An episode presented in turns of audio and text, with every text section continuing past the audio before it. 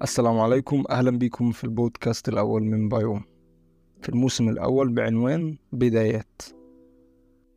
في الحلقة دي هنتكلم عن ال bioinformatics أو المعلوماتية الحيوية. قبل ما نبدأ كلامنا عن ال bioinformatics خلونا نرجع بالزمن لورا لعام 1960 مع العالمة مارجريت ديهوف.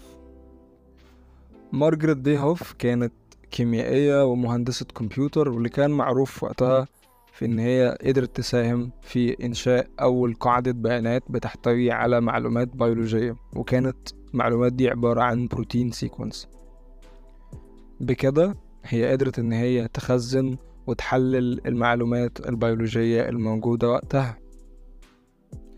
بعدها بعشر سنين وبعد تطور ال technology ظهرت تقنية جديدة ألا وهي ال sequencing technology مؤخرا العلماء اكتشفوا إن ال DNA هو المادة الوراثية الموجودة داخل الخلايا وليس البروتين.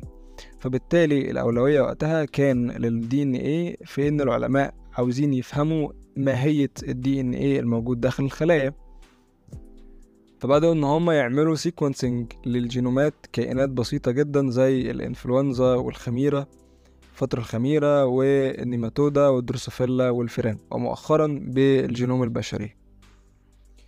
فبالتالي كم البيانات البيولوجية المنتجة من ال high throughput technology دي كان كم كبير جدا علشان أقدر أستفيد من الكم الهائل ده من البيانات. بشكل فعال لازم طريقة غير تقليدية لتحليل وتخزين البيانات البيولوجية دي.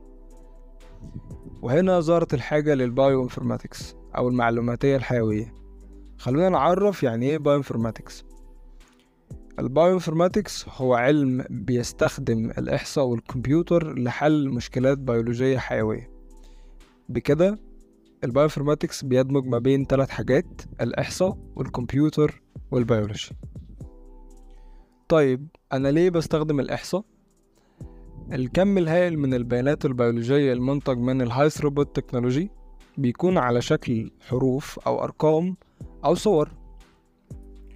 فبالتالي تحليل البيانات دي بيلزمها تحليل إحصائي أنا ليه بستخدم كمبيوتر؟ بستخدم كمبيوتر علشان كم البيانات الكبير ده العقل البشري ما يقدرش إن هو يستوعبه ويعمل له تحليل إحصائي بشكل سريع وكمان بستخدم الكمبيوتر علشان يخزن لي البيانات البيولوجية دي على شكل databases طيب ليه البيولوجي؟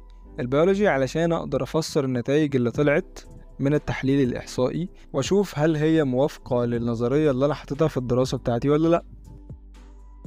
آخر حاجة نتكلم عنها وهي أقسام ال bioinformatics ال bioinformatics من وجهة نظري بقسمه لقسمين. القسم الأول وهو ال biological data analysis. يعني إيه biological data analysis؟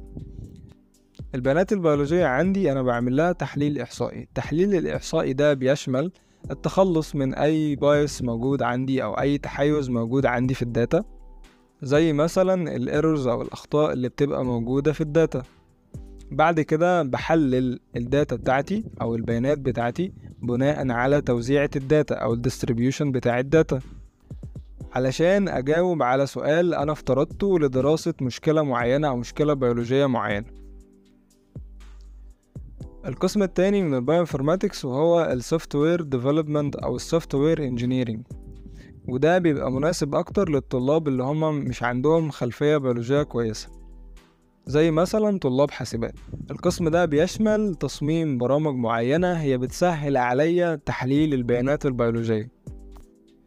وبكده نكون خلصنا حلقتنا النهارده ونتمنى إن هي تكون عجبتكم. ما تنسوش تشاركونا اقتراحاتكم لو في أي موضوع عايزين نتكلم عنه في الحلقات اللي جاية. يا ريت تشاركونا في الكومنت وما تنسوش تشاركوا الحلقة دي مع أي حد ممكن يستفيد.